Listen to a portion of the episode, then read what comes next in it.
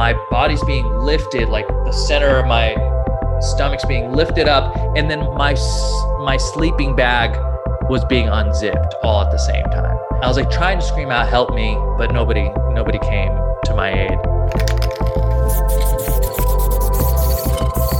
Good morning, good afternoon, good evening, epic humans of the world, and welcome back to Shared Ingredients. I'm your host, Andrew Pelosi, and on this episode, I meet with the iconic Kassem G.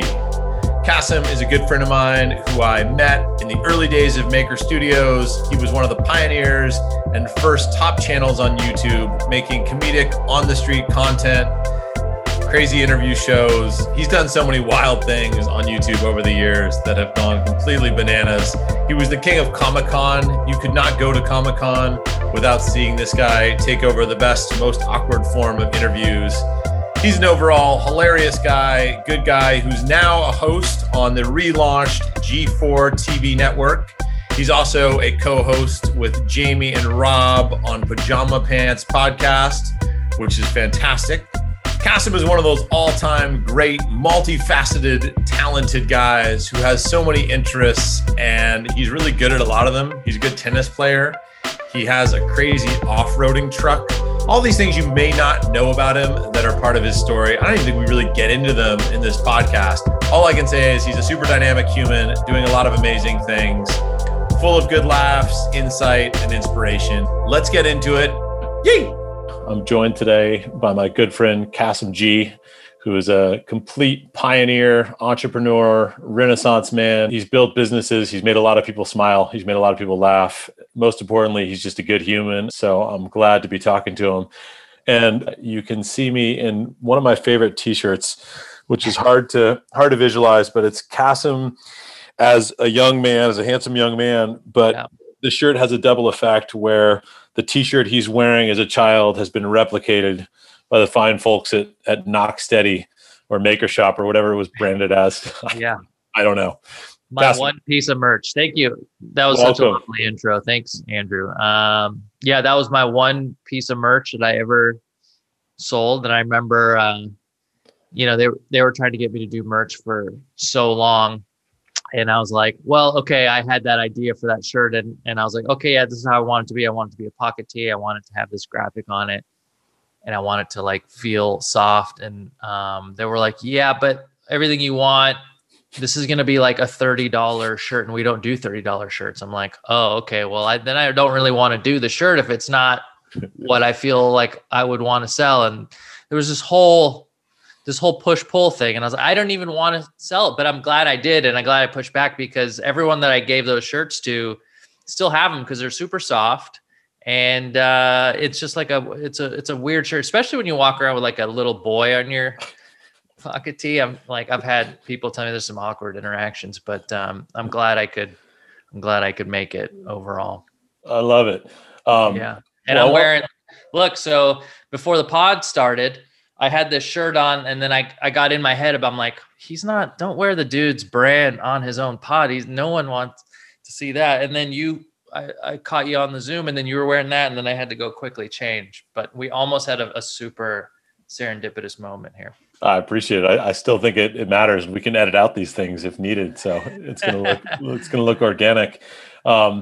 So I want to take it way back. Like my whole philosophy in life is that, like you're just a dynamic human doing a lot of interesting things. But I feel like a lot of people will sort of look at someone's career and what they got really known for in a short period of time and kind of classify them. And so, for example, people will say like OG YouTuber. And I never used the word YouTuber because I felt like people on the platform in the early days were comedians, were personalities, were just talented individuals who amassed an audience. What's your opinion on that term? Or how would you define that chapter in your life when you started to get known for your craft on YouTube?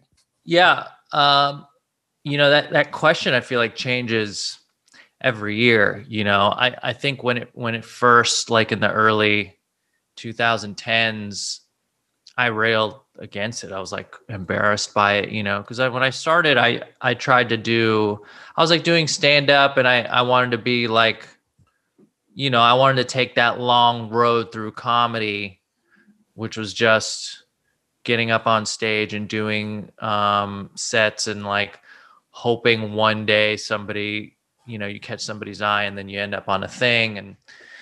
And lucky for me, I kind of like fell in the whole YouTube thing. But because of that, you know, I always initially felt a little embarrassed by that term, YouTuber, and because it was a kind of a catch-all for anyone online, and I didn't really feel like I should be categorized the same way somebody who, you know, like eats cereal out of a bathtub or like does pranks, you know, like I don't like, just not that any of that stuff is bad or not as good or I'm better than, it's just different. And I felt like it was didn't really describe what I did.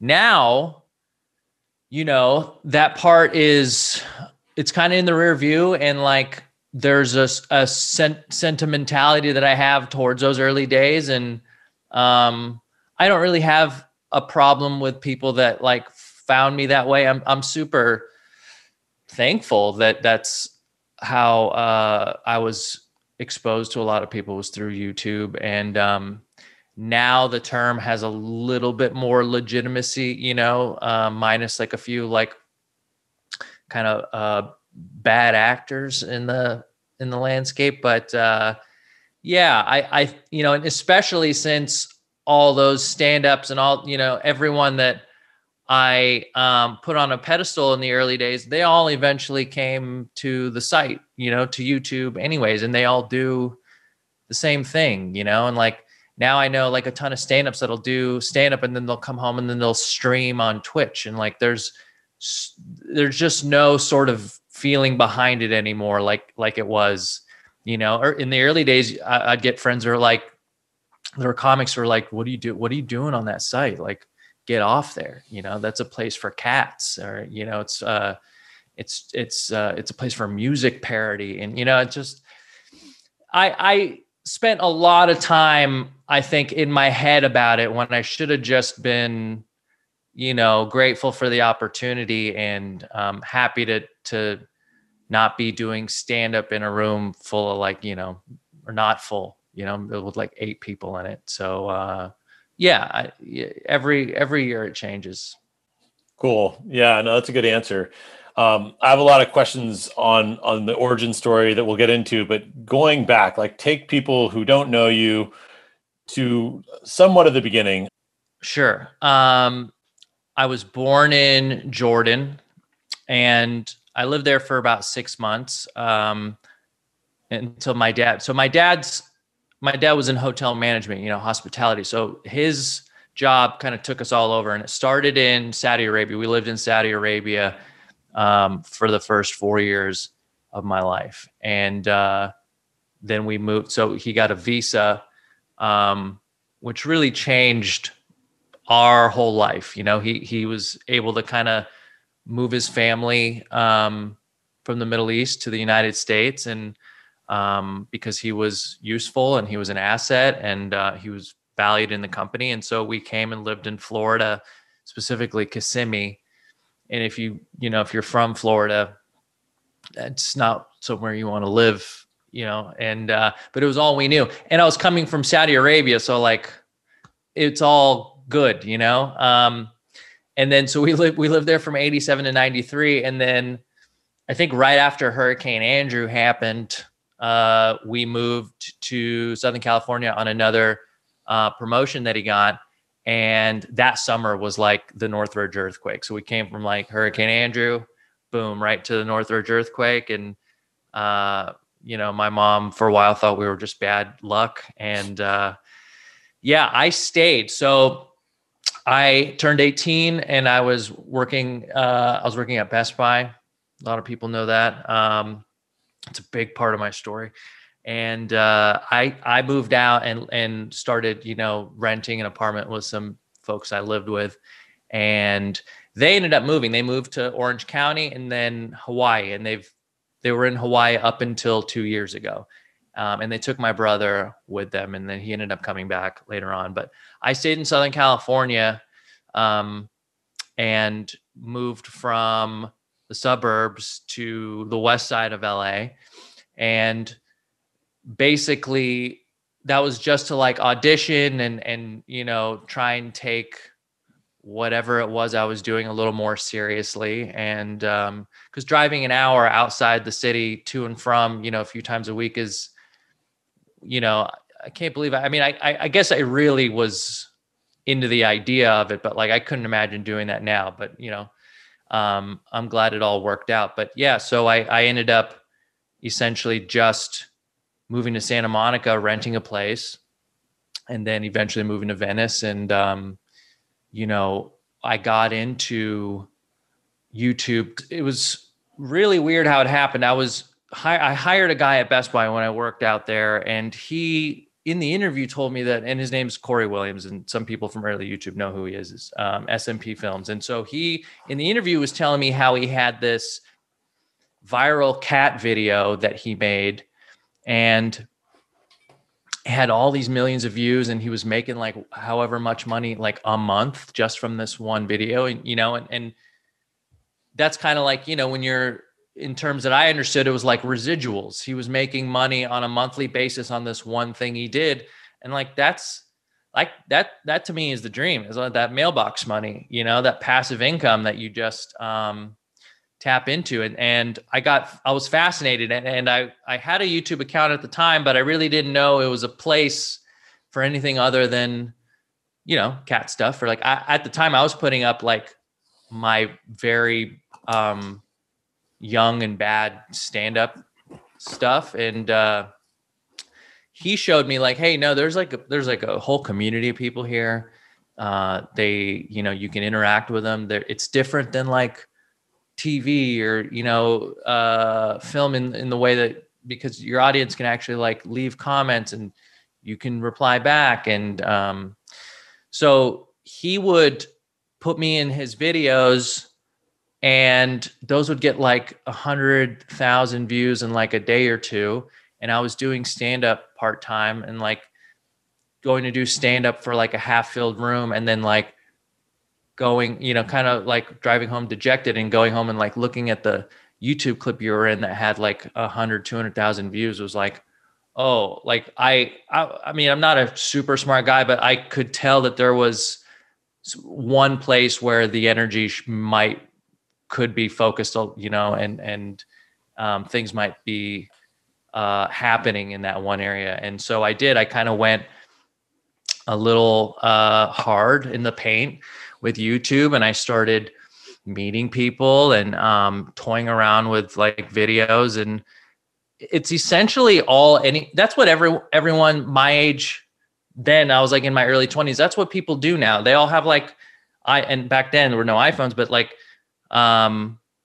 it had like just come out, but nobody was like really editing videos on, you know, and making, now everyone does it on their phone and uploads it. But back then it was, I was real lucky to be shown that there was this sort of thing that you could do. And if I did it long enough, it would pay off. And, so I just kept toying around with formats, and then I met people, and one day on a whim did this sort of man on the street in Venice and in Santa Monica for Philip DeFranco, who has a news show. And I called Phil one day. I was like, hey, if you tell me one of the news topics that you are going to talk about in today's or tomorrow's show, I can go do like a quick man on the street thing. And then you could insert it almost like a field piece that you throw to. And so he was like, yeah, okay, we're going to be talking about, it was Miss California had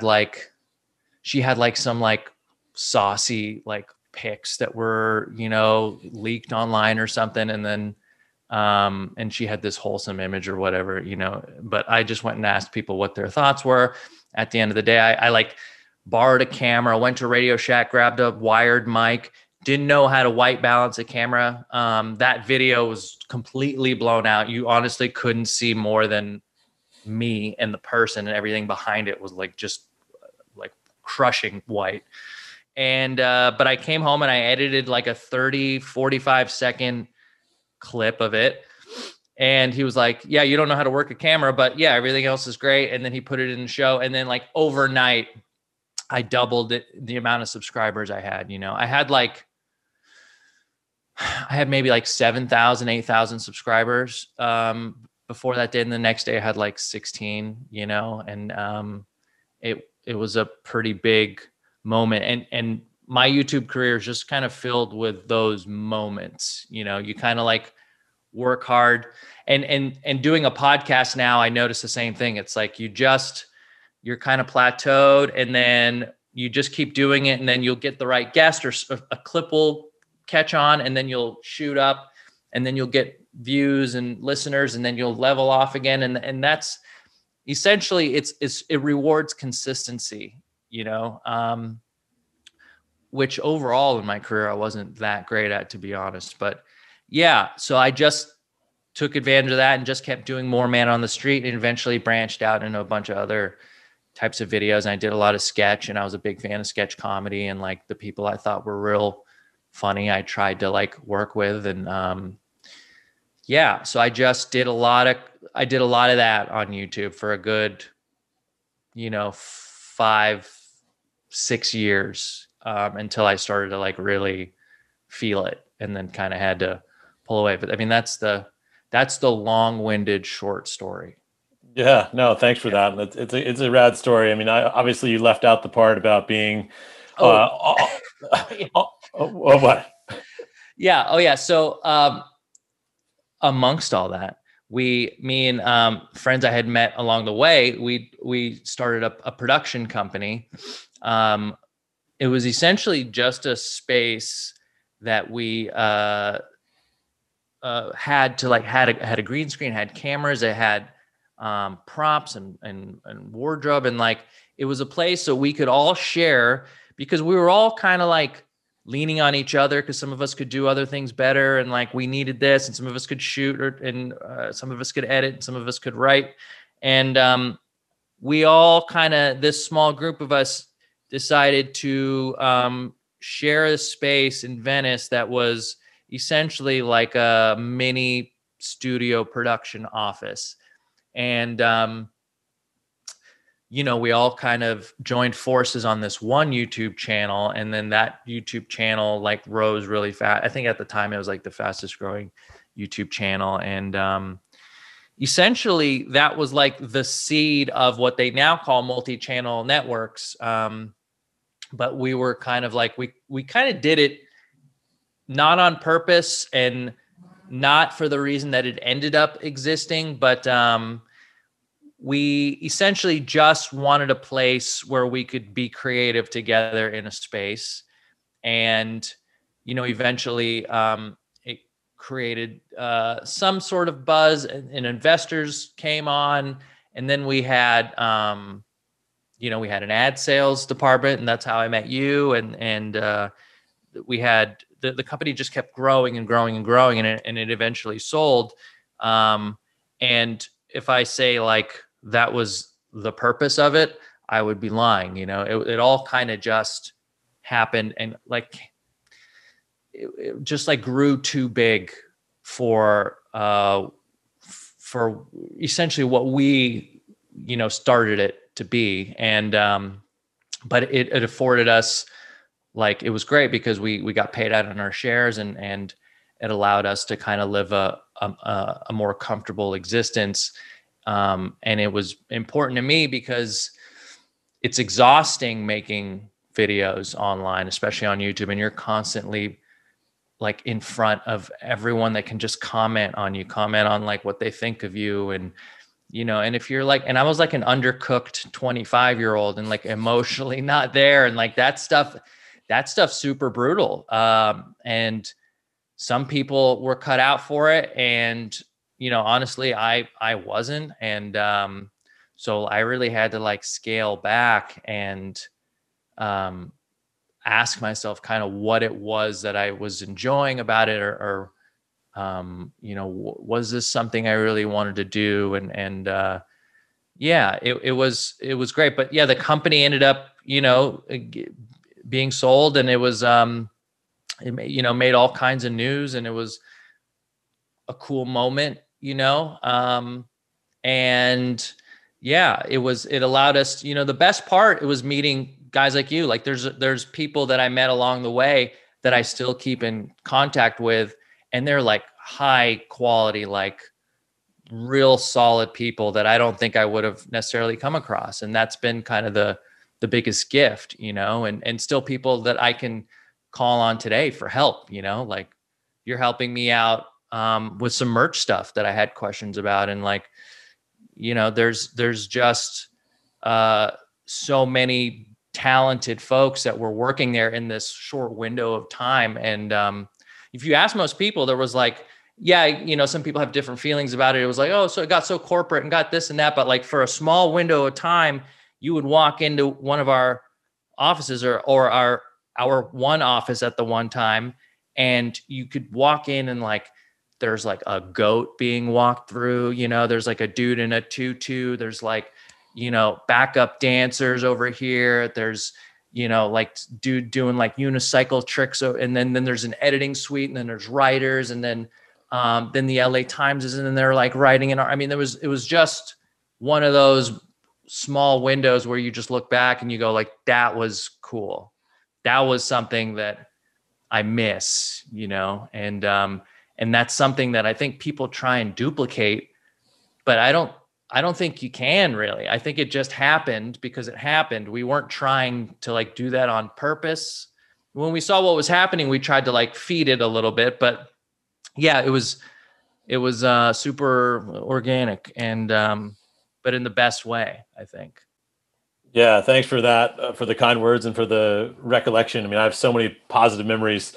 First of all, the company he's talking about, to anybody who's listening, is Maker Studios, and the channel that he was talking about. No, this is not a PR plug for a company that's defunct, but yeah, it was Maker Studios, and the station was the channel. I was actually asking you to go back to talk about how you gave up your Jordanian American tennis career, but that's neither here nor there.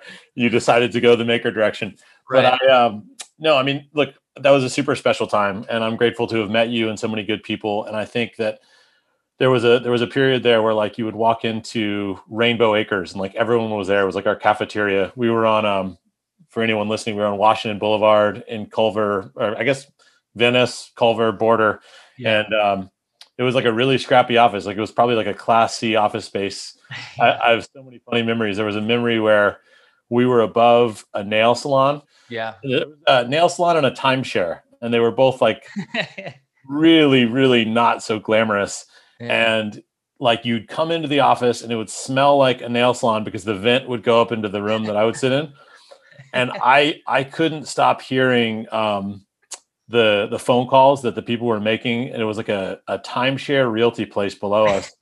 And one of the better or worst decisions that I made was like trying to show guys like yourself, you weren't in the room this day. I kind of came in as like one of the first business people, and I like wanted everyone to know. I also super interested in creative, and so I prank called the place downstairs, and it was like one of my most proud prank calls. I was calling the realty place, but the amateur move was that I didn't block the number, and I basically called them with the thesis being that like I wanted to buy as much of their portfolio as they could sell me, and I got these ladies so excited, only to have them call us. Not only realized that the phone number they were calling was above them, but then come up because they were so upset that we had like wasted their time. And I was like, yeah. I literally thought I was going to get fired, but you can't get fired from a company that's like you and your friends, like messing around. No. And that, trust me, wasn't the worst thing that was happening there at the time. Yeah. Yeah. No, the other thing is like you say you were like an undercooked 25-year-old. That's you were like the hero because you were one of the big stars. So to hear you consider yourself that, we'll talk more about like how people think about themselves versus how the world thinks about them. But that was the first time that like in a youthful industry that I felt like the older guy. I remember I joined Maker when I was engaged and I got married. And I remember there was one time when I went to a Maker party and I was hanging out. And there were like two employees, one talent, one who worked at the company who like hooked up. And I caught him like making out in the corner. And I remember thinking like, wow, this is crazy. Like these kids are hooking up. And I remember one of the other big talent turned to me. He's like, dude, are you an idiot? Like everyone's hooking up with everybody. Like you're just the only like married guy. Like what's wrong with you? Yeah. Yeah. Yeah. It was, you know, whenever I watched that Lords of Dogtown the Z Boys documentary, you know, it's like right when the skaters started getting sponsored, you know, and it was like they were winning all those competitions. And it was just that, like, it was that moment before, you know, the drug abuse happened and like everything was cherry, everyone was rocking it. And that's kind of what I remember, you know, in that office. Totally. And yeah. And then we had our, and that second half of the documentary moment, but it took a while, you know? Yeah. That's, we're all alive. Thank God. Touche. Yeah. Yeah. No, there were some wild times, but I think a lot of people grew in that process. And it's just so funny to like, think about the fact that it feels like yesterday, but it feels like a lifetime ago. And that you consider yourself to be undercooked at the time. I mean, it didn't appear to be the case, but one of the things I was going to say about you, going back to what you said a minute ago, there's sort of like two things that I think you sort of already acknowledged are almost in conflict. And I want to ask you about this. You basically talked about consistency being a super important theme for growth on YouTube and probably just as any sort of human or creative. And you talked about it with podcasts now. But then I think that, you know, one of the things I've always admired about you is you've had like an unwavering expectation or standard for what you were willing to do. So like on my side, when we first met, you know, when it would come to brand deals per se, or like opportunities, you would only take the things that you believed in. And that was something that I think served you really well over the course of your career, because you didn't, quote, sell out. And you were your own like biggest critic. But do you think that, like, forget the brand piece, think about the idea of like the balance between volume, like putting out a lot of content. And so I guess the idea of consistency versus like perfection or the concept of like doing only what you think is cool. What's your like take on that?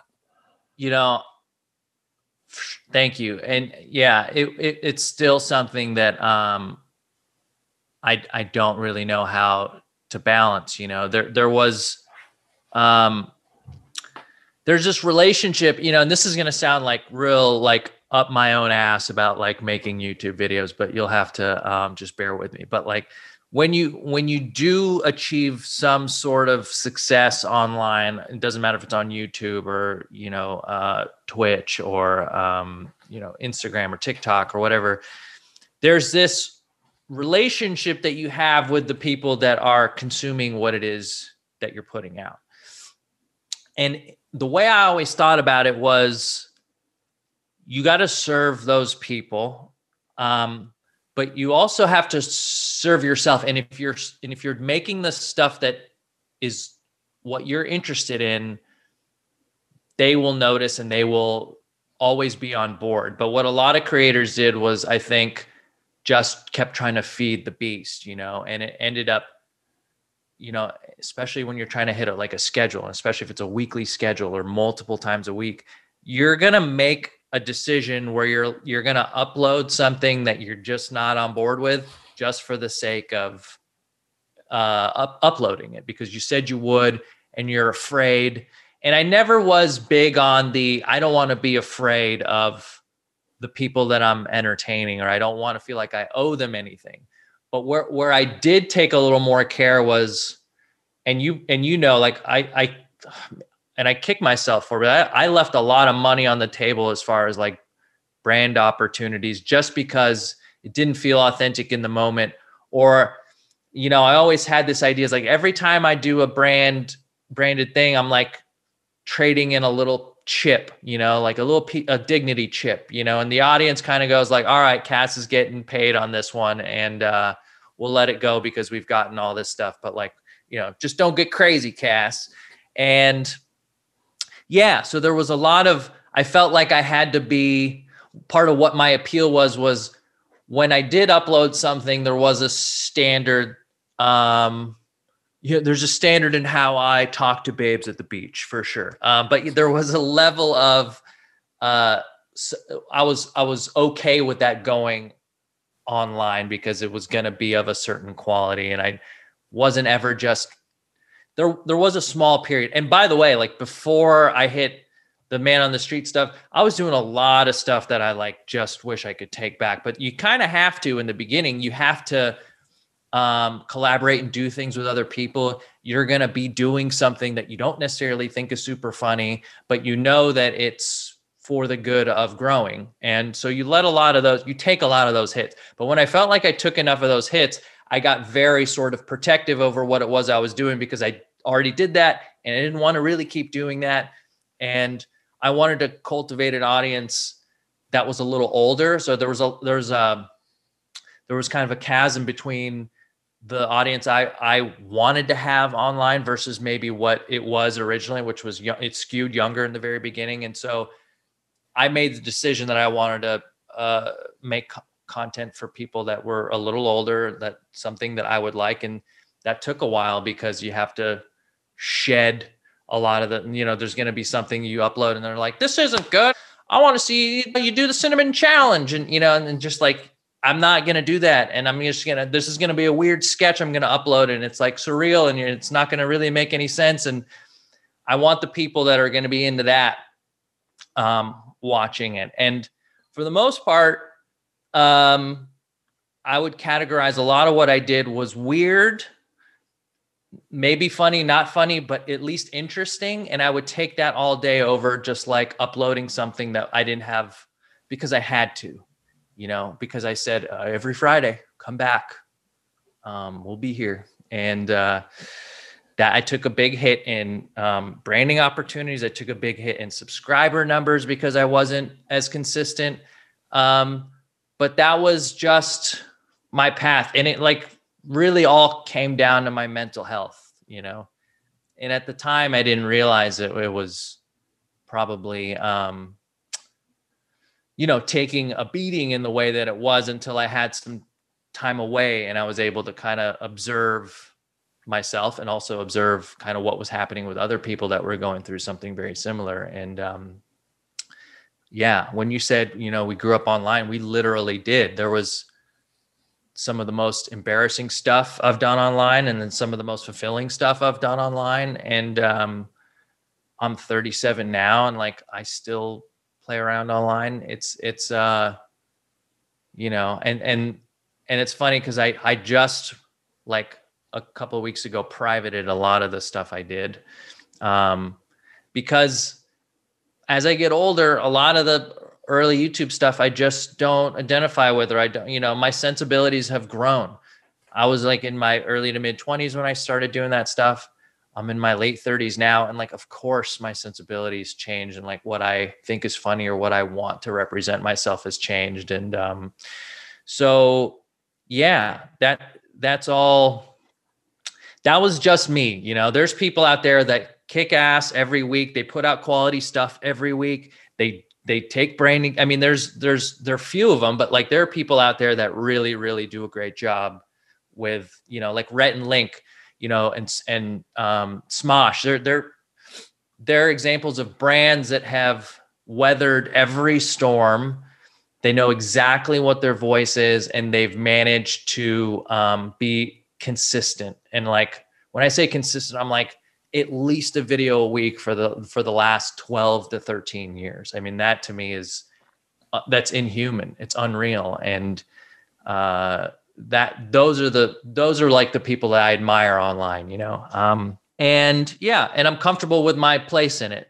One of the things that you did that I felt like was pretty pioneering in the space, like your Ask Kassem format, for anyone listening, was basically you responding to comments, which I thought was like one of the really admirable formats of paying attention to your fans. And you would also dig yourself a lot. And I don't know, looking back, if you have any thoughts on whether or not you liked that or didn't like it. I mean, it was not like your hits-driven videos, but it was a way to sustain and really have your audience feel like they're on this journey with you. What do you think of when you look back at that format specifically? I have a fondness for those videos. What really made those videos great, and those videos came about because, people that were playing the game correctly had the internet YouTube game. They had viewer response videos, and if you wanted to have like a really vibrant and cultivate like an audience that was, feverish over what you were making, you got to talk to them. And originally didn't want to do that kind of stuff because I liked kind of playing into a character and didn't want to have to like be quote unquote myself and like talk to, you know, anyone. But we had, and it took a little while, but we had made this format where it was all shot on green screen. And the real genius behind it all was we had a very talented editor in Dan Flesher. And Dan Flesher was like a great editor, but he was also like an Adobe After Effects, like Photoshop whiz. And he essentially animated all this stuff. So we would stand on a green screen, act out all these like really stupid bits, take viewer response questions, and he'd spend the next day and a half turning it into like an actual world with like backgrounds and animated backgrounds and explosions and it was really cool. But since it was mainly on him, he was the workhorse of it. As soon as that person gets other work or feels like, yeah, that's enough, then that's kind of it, you know? And I think we both kind of reached that conclusion together, but I have like the most fond memories of making it because it was every Monday, you know, we'd come in after a weekend and like essentially boot up the studio and play music and like sit there and like my crew were my best friends, and like everyone around we were all happy to see each other. And like, we knew we were kind of doing this very silly thing. But when people talk to me about my, the YouTube stuff I used to do, I get so many questions or just like people echoing the like, oh, I miss Ask Kassem, like more so than most of the other stuff I did. It had such a unique look and feel to it. I don't think I've seen anything like it since. And yeah, I loved doing it. At the time, I was kind of like, I felt like it was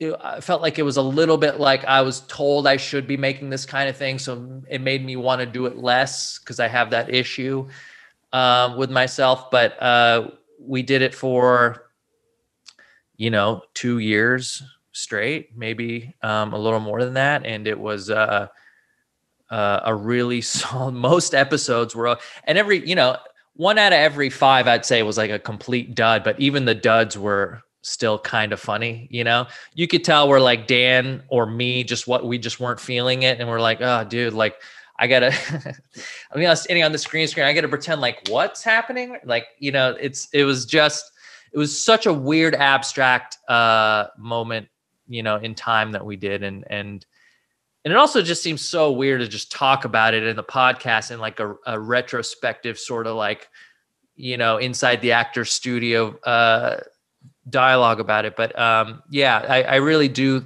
think of it fondly. And I did private those videos, but I'm going through them and I'll be putting them, you know, back online as more of like a time capsule, if anything else, you know. Yeah, that's awesome. And you already acknowledged this, but that was really a format where you showed the real you. There was no character. I mean, there was, you know, the hyperbole of like making it funny with the green screen, but in general, it was just such a genuine format that I think honored your audience. And I felt like it was so indicative of like that special time at Maker. Cause you know, I picture like John Na and like the whole crew that was involved. And like, it was such a good group of people who like really channeled creativity from each other. And that's a great point. You know, it was fun in the fact that, because we had the crew and you know, even my cameraman was a personality on it, and we had so much fun working together that we took that sort of like the crew vibe and tried to do other things with it. Like we went on road trips, you know, like Bigfoot hunting and ghost hunting, and we did those all because of what we learned on Ask Kassem, which is we're goofing around so much, but we're having fun. And people see that and they get attached to the characters, and like they will watch a video and go, no one would ever see it and go, those guys just met, you know, like we had a great chemistry. And if anything, that was the best part of doing that Ask Kassem. Yeah.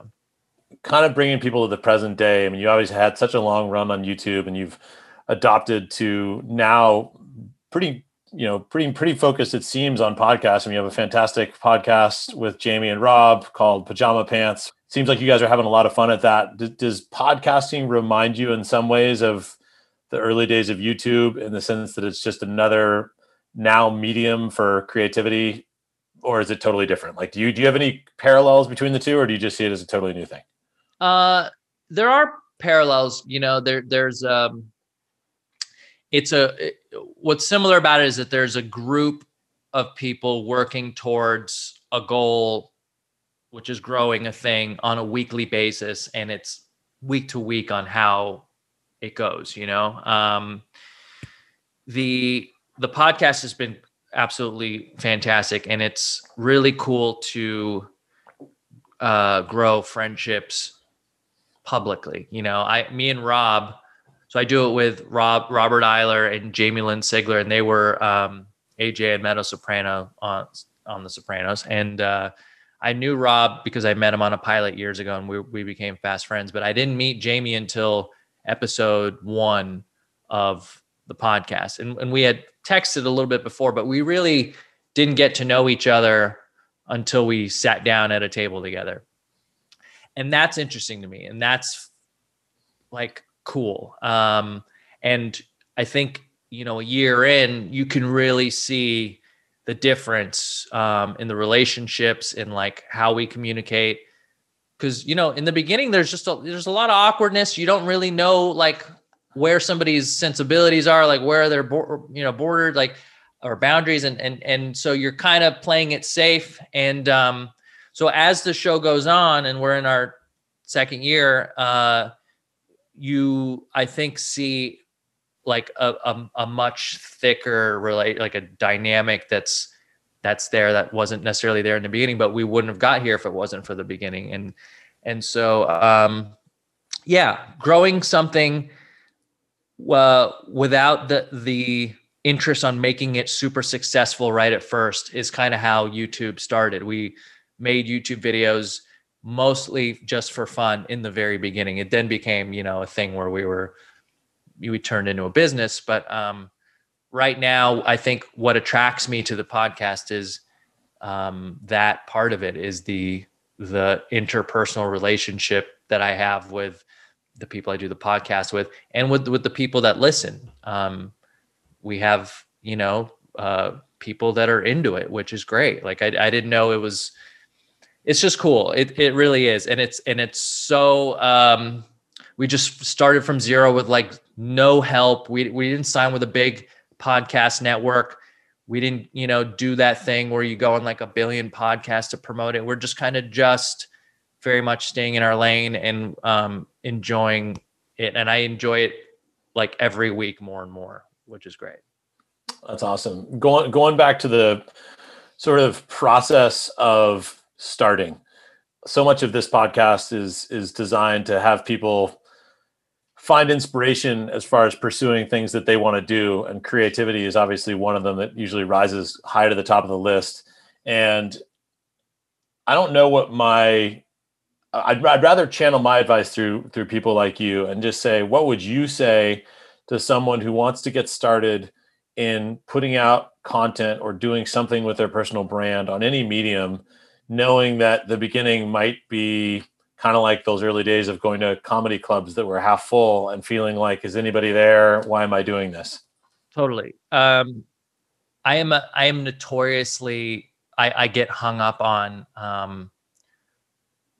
not acting, right? I will have a great idea, and I will find every way to talk myself out of a great idea. And I know people that are listening, there's a lot of you out there, and know that I am one of those people. I will think an idea to death before it even has a moment to survive. And the thing that I am just now learning is that it's okay to be not as great as you want to be, but it's more important to just do something and start, because when you start something, it'll evolve and get better and change naturally. If you're coming out the gate and you really are a perfectionist and you really want it to look and feel a certain way, you can control a certain amount of that. But after a while, you'll have, I mean, if you guys have been trying to, specifically if we're talking about a podcast, there are hours of me sitting and talking that are just audio files on my computer that have never been uploaded or seen the light of day because I listen to it and I go, that's stupid. Or like, that's, no one's going to want to listen to that. Or that's, you didn't cover the right stuff. There's so much of that. The times that I've been most fulfilled are the moments where I took a chance and I wasn't afraid to be bad or embarrassed by something. And that has to happen. You will be embarrassed. You will be bad at something that you've never done before. But you know, it's the best time to do it because everyone is doing it. Everyone collectively in the beginning is kind of bad together. So the more reps you get in, the quicker you get out in front of, you know, and I just say, just know that it's probably going to suck for a while. But you have to trudge through that, you know, even when you hear somebody's first pod and you go, oh, that's great. I guarantee you to that person, there's a million things wrong with it. There's a billion reasons why they shouldn't have uploaded it, but they did anyways. And that to me, taking that first step opens the doors, like unlocks something in your head and it allows more creativity pour through instead of this like dam that you've built of all these different reasons why it won't be successful. Yeah, I think that also people are their own worst critics. And when I look back and I'll ask you point blank, I mean, you mentioned privating videos that you know, on one end, if you don't agree with the way you were talking in the video, that's one thing. But if there's a video that you were ever embarrassed by, and I don't know if you said that, as a person who's not only a friend of you, but a fan of you, I would say it's always like funny that your worst video in your mind, I could watch and say like, yeah, okay, fine. Can you cite a time, and I'm not saying embarrassment is not warranted for anybody, but can you cite a time in your own career where your thoughts of something that embarrassed you hypothetically or actually even meant anything, like that there were any like repercussions or any like real element of embarrassment? Not as much as I thought they would, you know.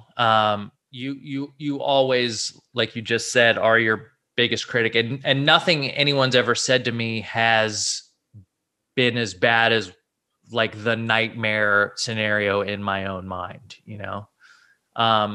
Of course there's stuff that happened, you know, and then you go, yeah, like that person's right. Or like, you know, but you know, that's a great point. It really never is as bad as you think it's going to be, unless you do something just awful, but, I'm assuming most people aren't. But you know, if you go to YouTube right now, there's a lot of awful stuff, but there's also a lot of great stuff too. So, yeah, you know, I think there's, what I think about now is, which is funny, is like, I want to have kids. And when my kids, say I have one in the next 3 years, and then in 10 years, that kid's going to be 7 or 8, and they're going to be old enough to where they're able to operate, you know, like a phone and a tablet, and they'll be able to, like Jamie's son, Jack, who just turned 3,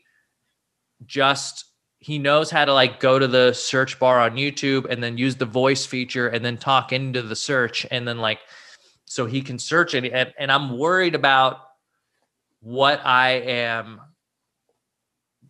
sort of like impression I would leave as like a dad, you know? And it's so stupid because that's one person in a sea of like however many that would be interested in it. But I still want to do things that are funny. I just want to do things that I would be proud to show someone that knew me, you know?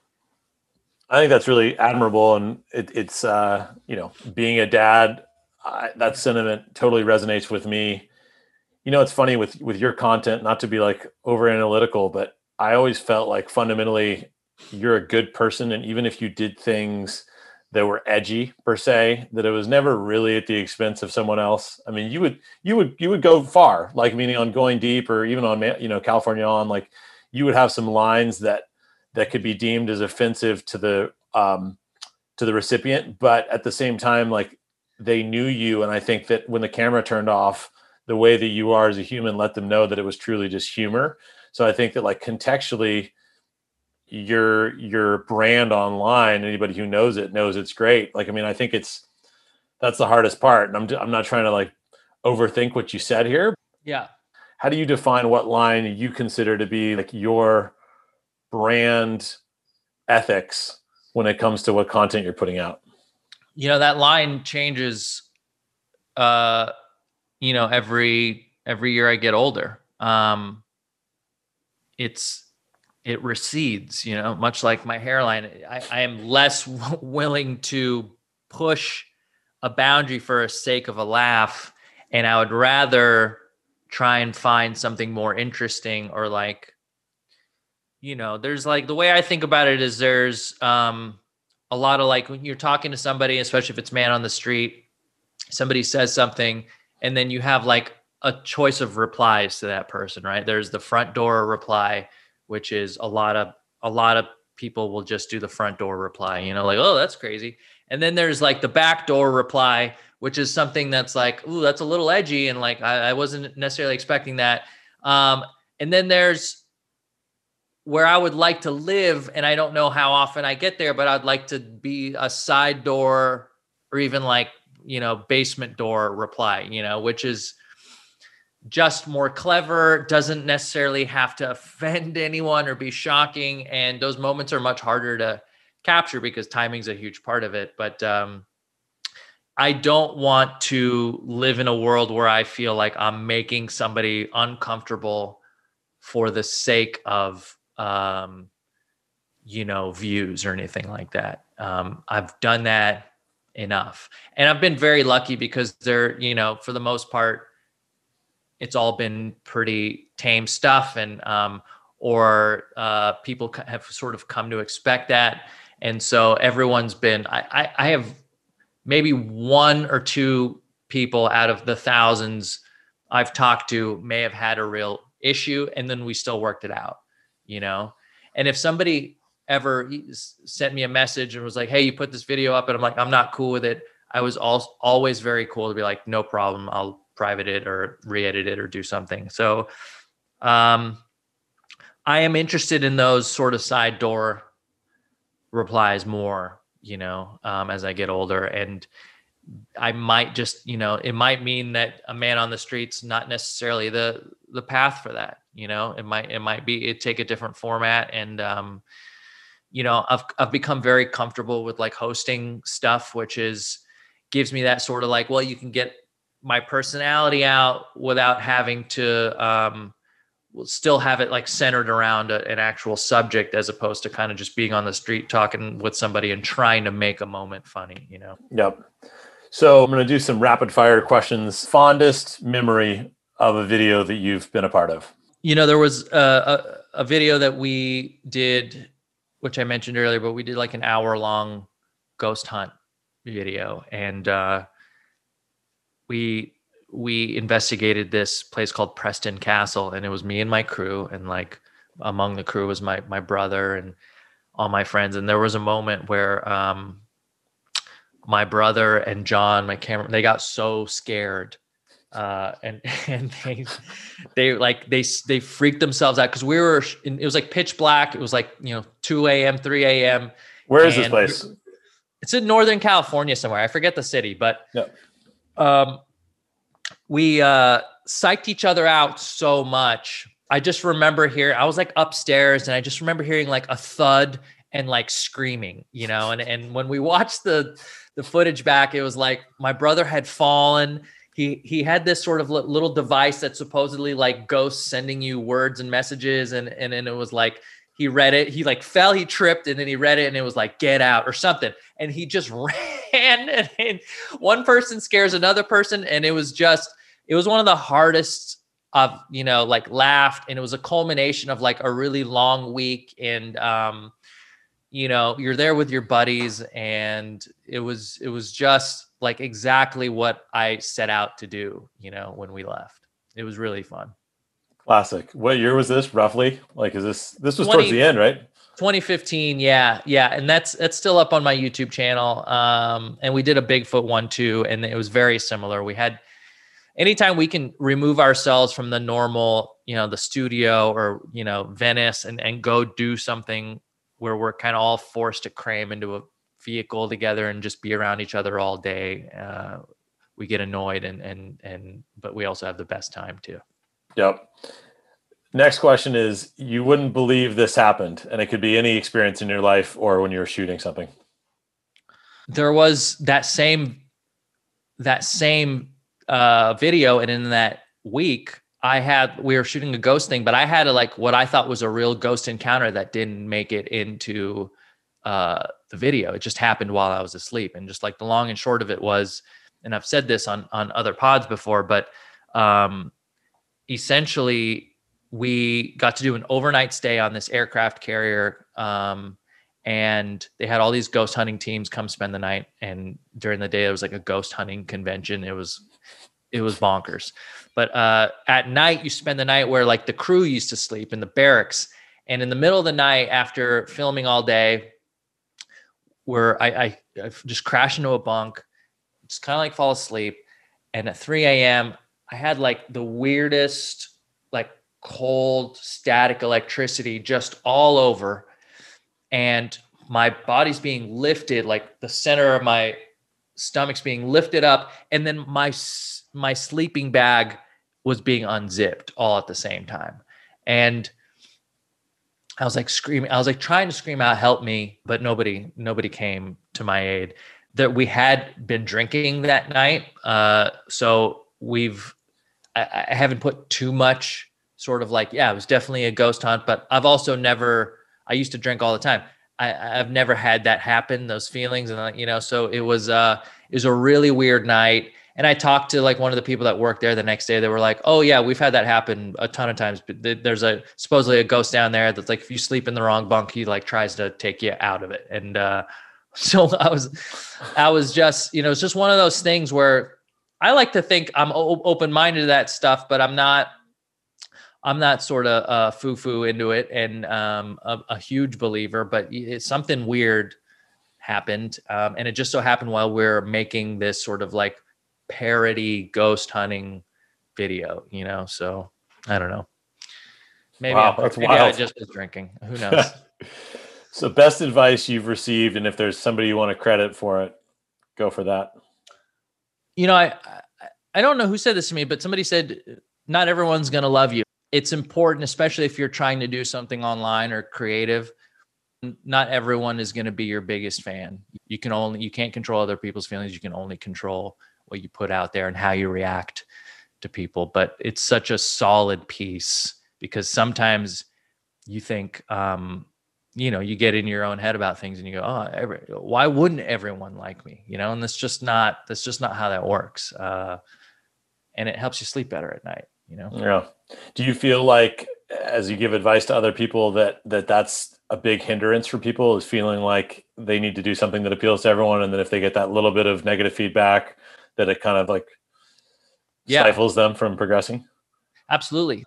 One of the worst parts and best parts about being online is you get that instant feedback, and for the most part I've had a lot of positive, but there's also been negative, and you'll remember the negative far longer than you will with the positive, and that negative will eat at you until you give it, all your power. And so don't try and make, content that you want everyone to love, because that probably won't be that interesting, and it just won't happen. If you just show interest in something, it's like a good documentary. A good documentary will take a subject I have no interest or idea about, and it'll make me interested in it because of the things I didn't know that I came to know. And so I think if you take that same approach with creating, whether it be podcasts or merch or just, videos, that's the best thing you could probably, keep in mind when you're starting. Definitely. Book recommendation. I'm not a huge book guy. I'm a comic book guy. And so I'll give you two. I'm reading Dune right now, which is great sci-fi. And there's a movie coming out by Denis Villeneuve. But also, as far as graphic novels or comic books go, I just finished Paper Girls, which it's by Brian K. Vaughan. And it's about 4 paper girls. And it's like a Stranger Things-esque but I'd say probably better time travel-y sort of thing. And it's really great.